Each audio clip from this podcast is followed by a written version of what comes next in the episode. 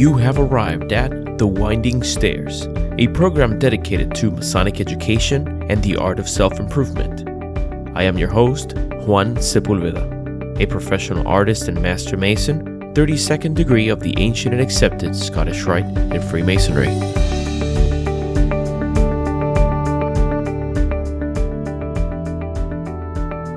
Hello, and welcome to another episode of The Winding Stairs.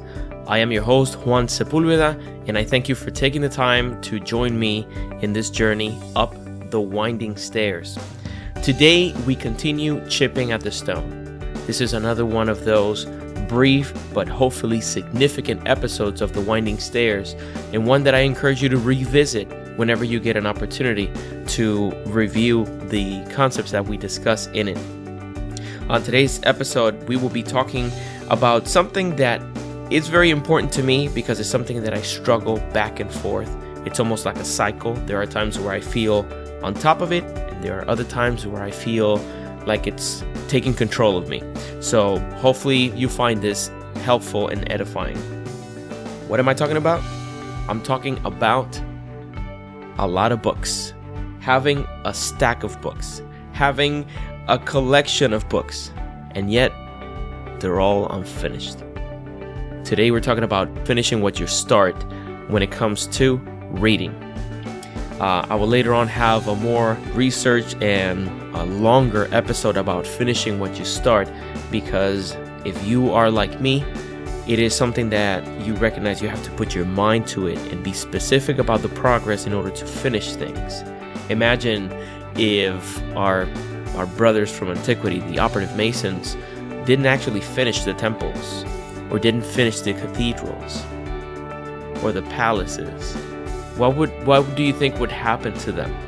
Do you think they would be able to keep their heads up with honor that they actually started a great feat but actually finished it? We know a lot about uh, unfinished buildings, so uh, we we will try to control what we can. And in this case, we're going to be talking about picking books and finishing them. I'm sure you have a book that stares at you from the bookshelf or from your night table every day or every night, taunting you, reminding you of why haven't you finished that book? You know you want to read it. You got it. You bought it. You borrowed it. And there it is, waiting for you to pick it up and learn from it. So here I have a couple of uh, tips. I've I've chosen five tips that might help you actually go through your stack and finish some of these books. Remember, you're missing out on the content of these books, so let's get to it. But before we do, the sponsor of this episode is freemasonryart.com. Disclaimers before anything, freemasonryart.com is where I sell the fine art and Masonic aprons that I create. Um, the, as many of you know, my career is an artist. That's what I do for a living. I create art and a way for me to, to pay for the hosting, the equipment, the fees that come with producing the winding stairs. Um, they get taken care of by the sales that happen at freemasonry.com. But don't just do it to help me. I encourage you to go look at it. I've put my heart and soul into creating these works of art that have symbols to inspire you in your Masonic career. So I hope that you f- find a piece of art there that inspires you, that you want to have on your wall to remind you of the beautiful lessons of Freemasonry and you place an order through those. So go to freemasonryart.com and show your support, your support for the show as well as the support of the arts in Masonry. Now to, to the content.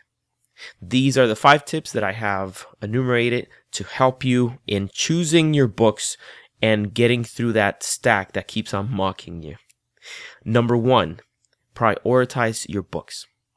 You might have some books that are for leisure, some that are for work, some that are for your spiritual upbringing, uh, but pick the one that it's going to contribute the most to your life. If you have some deadlines for work or for other commitments that you have, keep that in mind.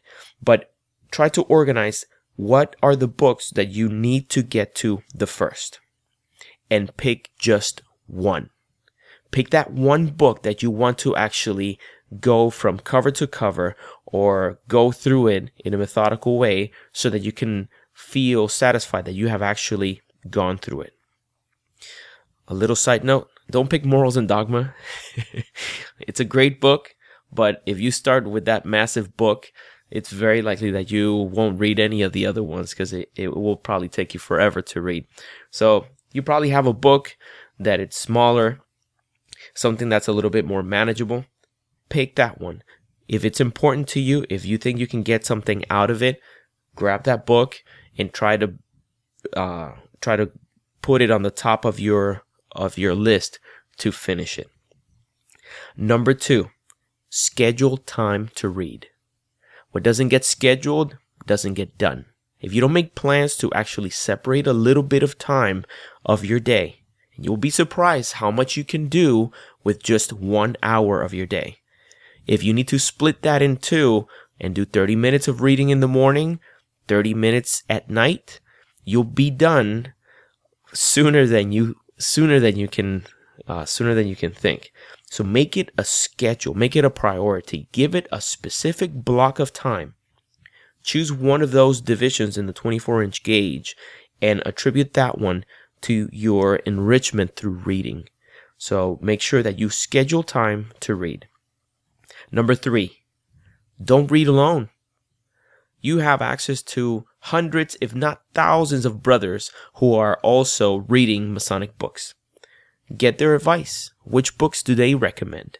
Which ones are they are they reading? It might be motivating for you to not read alone, and as you read this book, you can have a brother somewhere else also reading the same book.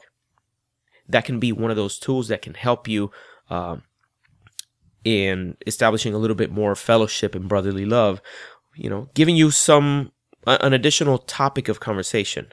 Perhaps every week you you take a little bit of time to talk about how far they've gone along in the book. Keep each other accountable for staying on top of that task of finishing that book. I'm sure you can think of, of a brother that has a book that he has recommended or that he has lent you. You can perhaps reach out to that brother and kind of update him on your progress. Uh, having that element of accountability is going to help you stick to the plan and actually move forward with that goal. Number four, make reading tempting. What do I mean by that? If you keep a stack of books on your nightstand, or you keep a stack of book on your table, you know, actually look around you if unless you're driving. If you're home, look around you. Do you see a book or do you see a stack of books or a whole bunch of books scattered around? Put them away. Put them all neatly in their bookcase and keep out one and make that one prominent. Whichever one you choose on the first step to be the one that you're going to complete, pick that one and make that only the one book that you put on your nightstand if that's where you read. If your place of reading is on the on your favorite comfy chair in the in the living room or the family room, put it nearby. Make it tempting. The TV set is always in the same spot tempting you, waiting for you to pay attention to it, click it on, and, you know, waste away a couple of hours. Well, give your book a chance to do that to you. Put it in a visible place where um, it might be enticing for you to just grab it and move a little bit through the pages um, and and make some progress in that in that goal. Uh, I'm not gonna edit this this audio. You can hear I have some airplane going through. And there it went. Um, the number five mark it. This is something that to me works. I enjoy it. Take that book and treat it like it needs to be treated. Don't be worried about not bending the spine of the book or folding the pages. Go at it. Books are meant to help you um, attain some knowledge that someone took the time to put together somewhere. So give that book a chance to to share what it knows with you. I try as much as I can to read with a pencil and a highlighter. And I choose a pencil because I have a very, very fine uh, pencil that I use, and not all books have big white lines uh, they're not double spaced or some of them don't have a big enough of a margin, having a very fine pencil helps me scratch things, make some notes in limited spaces. But try to do that. Have a highlighter and anything that is really significant to you, something that really makes you think, highlight that. And if you can, make it a point to share that with a brother. You know, whether, you know, if you're listening to the podcast, it's very likely that you either have um, uh, a mobile phone that you can send a text to someone. If you have a brother, perhaps that reading partner of yours, shoot him a message with the uh, a quote from the book, and that also helps keep each other accountable. If you don't have a highlighter, you need to dog ear that book. Go ahead and do so.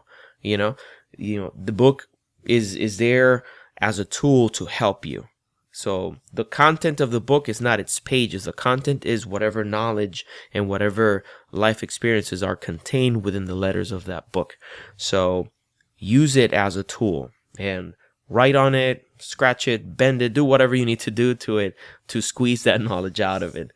So those are my five uh, suggestions for you to help you in a help you go through that stack of books that have been just there incomplete laying around mocking you uh, just like they have been me you know. Don't don't think i'm judging you for not finishing your books. I'm talking to myself. I have a stack of books on here on my desk. I have a stack of books out there in the in the night table.